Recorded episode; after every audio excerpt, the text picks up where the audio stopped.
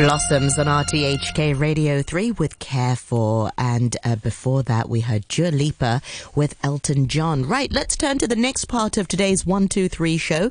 Our Radio 3 intern, Abe Venkataraman, looks into the topic of elderly loneliness during the pandemic. And he spoke with Maura Wong, the chief executive of the Senior Citizen Home Safety Association, along with Hira Leung, the project manager of the City University's Homage Community Care Initiative.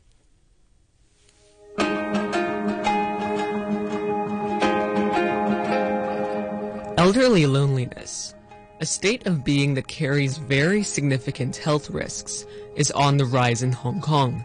Studies suggest that there are over 150,000 solitary elders in the city, and experts note that the problem is much worse here than it is in other parts of the world. To learn more about this issue, I talked to Hira Leung, project manager at the City University of Hong Kong, and Maura Wong, the CEO of the Senior Citizens Home Safety Association, a local NGO. To start off, I asked Hira why our city's elderly were so prone to loneliness in the first place. For the past five years, we serve around 2,000 elderly. From what we observed, uh, especially from the population, those elderly we got in touch with, most of them, over half of them, are over 80 years old. So okay. they are much older than the general population. What we observe is um, they are more prone to loneliness. One of the very obvious factor, it could be related to mobility. For those who are more mobile, they're usually more socially engaged. But then for frail elderly, because of the loss of the mobility, on one side they're less active to go out, and the other thing also addressed to their self-image, which also affect that they don't want other old friends or family members to see uh, how frail they are.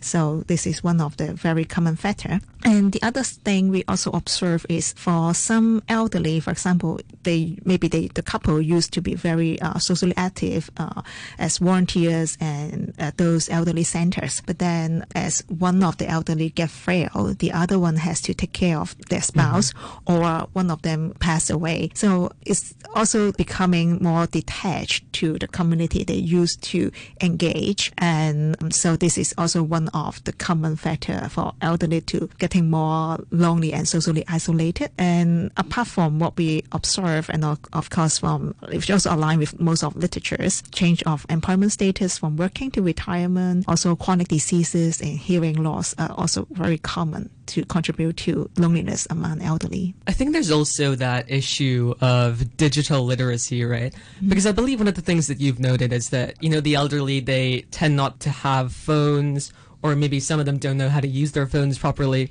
And especially during coronavirus, where mm-hmm. uh, we've seen the sort of atomization of society, where people are further apart due to social distancing restrictions, uh, that can also contribute to loneliness, right? Definitely, because from the study we conducted in March this year, because we interviewed around 341 elderly living in Ho Man Tin, over uh, 70% of them are elderly above 80 years old. And what we observe is for elderly below 80 years old, around 70% of them, they have smartphone, they know how to use smartphone. Okay. But among those over 80 years old, only 28% of them having smartphone. That is definitely one of the reasons of loneliness during pandemic. To explore the quantitative side of things, I asked Hira to elaborate on a recent study that was commissioned by the City University of Hong Kong. It used a numerical scale to assess the extent of social isolation amongst elders in the city.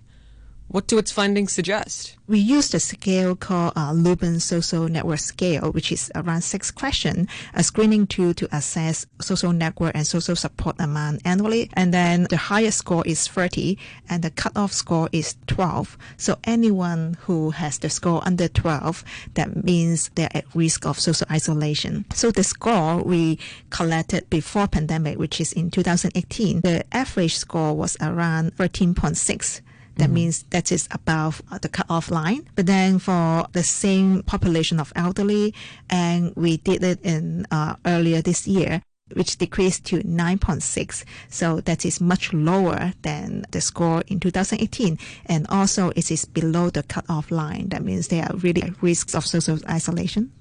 Now that we had underlined just how pervasive this problem is in Hong Kong, Maura highlighted just how devastating an impact it can have on elderly well-being. Research has indicated that the feelings of loneliness often bring down the older adult's quality of life in the form of decreased life satisfaction, increased use of healthcare services. We have witnessed a 50% year on year increase in cases where elderly people need emotional counseling support from us, and an alarming 36% increase in cases we called suicide risk. Is that due to the pandemic? What factors have contributed to that? Well, because if you remember during the COVID days, uh, a lot of people couldn't go out. And these elderly, unfortunately, even some of their children and grandchildren could not visit them. So it's no surprise that a lot of the elderly felt quite isolated. At the same time, during that period, many services stopped completely during COVID, and many elderly did not get the home care that they typically would have to uh, survive. These are typically uh, government subsidized uh, home services, and that came to a complete standstill. And that makes the elderly feel abandoned. So, mental health issues among the elderly have obviously deteriorated uh, since COVID because of this isolation and the consequent anxiety. There's no doubt that it's a troubling issue, but behind the clouds, the sun is still shining. NGOs across the city are taking concrete steps to smash social isolation and to better elderly well-being. I asked both Maura and Hira about what their respective organizations were doing in this regard. We provide two main areas of services. The first is called Care on Call service. It's basically a 24 hour support assistance service, uh, primarily for the elderly. And it is both an SOS line. So if they are in distress, if they're in trouble, if they're hurt, um, they, if they just press a button, um, then they will be connected to our 24-hour call center, and our team will be able to um, arrange for immediate emergency first response team to go and help them. Um, it could be taken to the, to the, hospital if it's an emergency, or sometimes there might be um, domestic violence or safety issues, and we can also help them call the police. And it's very quick, very simple. Um, but it's not just that, because a lot of the elderly's needs are not necessarily emergency accident related. It's very day to day. So it also serves as a care line of sort.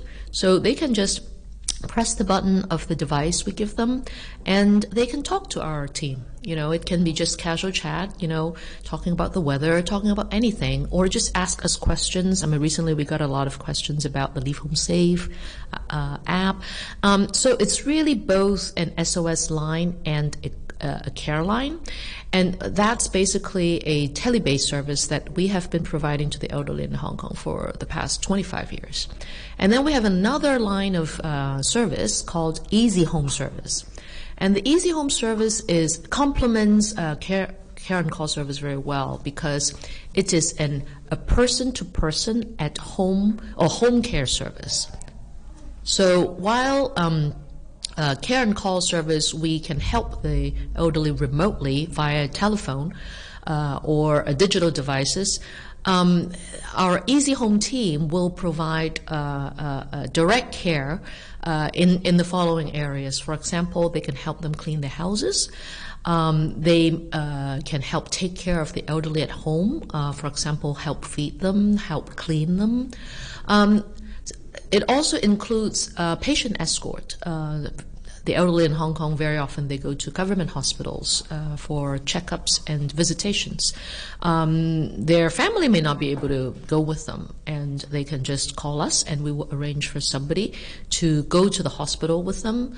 Um, and finally, uh, we also provide home rehab services, um, especially for elderly who might have had a stroke or have fallen down, uh, who need to recover um, we can arrange a physiotherapist or occupational therapist to go to their uh, homes to help them.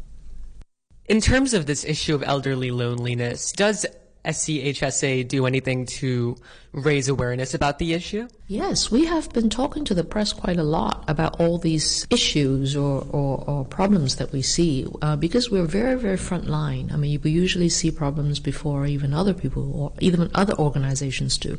And so when we see these issues, we would actually try to raise the awareness by talking to the press and uh, let them know that uh, this is what we see. And you know, similarly, we we saw you know the increase in immigration um, in Hong Kong uh, beginning to affect the emotions of elderly.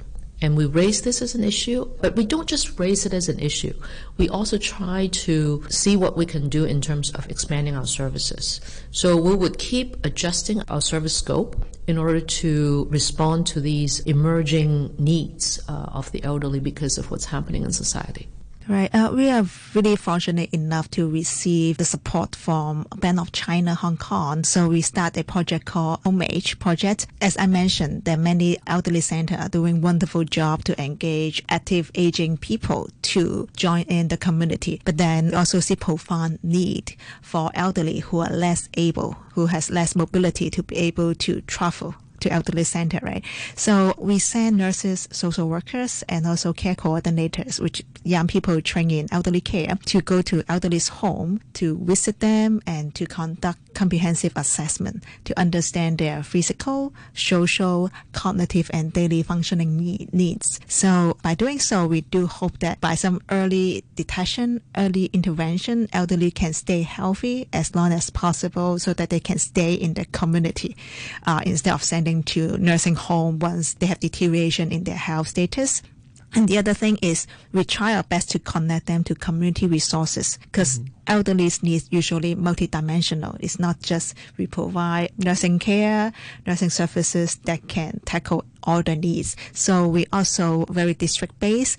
Uh, we connect with uh, district based networks, neighborhood networks, so that for whatever needs we discover for elderly, there will be someone that will be able in the community will be able to help them. So this is what we are doing at the moment, and because of what uh, we just discussed, elderly who are above 80 years old, they are less able to be able to use smartphone to stay connect with people overseas or other elderly who are also less mobile as well. So we're also trying to engage uh, other company. For example, we also find out some provider in the market providing some one-touch video call device. So we're also trying to engage some other funding source so that some elderly who have need to stay connect with people overseas that uh, have uh, not very good IT literacy will still able to use the technology to stay connect with their families and friends. So this is what we are doing at the moment.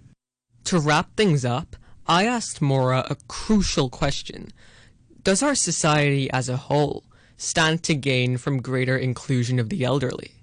I think it's imperative because, as you probably know, Hong Kong is a rapidly aging society. And so, whatever problems the elderly face will very soon become problems that our society as a whole are facing because the percentage of elderly is just going to increase rapidly in the next 10 to 20 years. If we don't deal with it quickly enough, then all these problems could result in you know overloading of our healthcare system. The social fabric could be torn. I mean, it's not something that uh, we can avoid or, or, delay. I mean, we must. Uh, we must take actions quickly, and also uh, we're seeing that even elderly needs are changing. They're not, they don't stay stagnant and constant for a long period of time.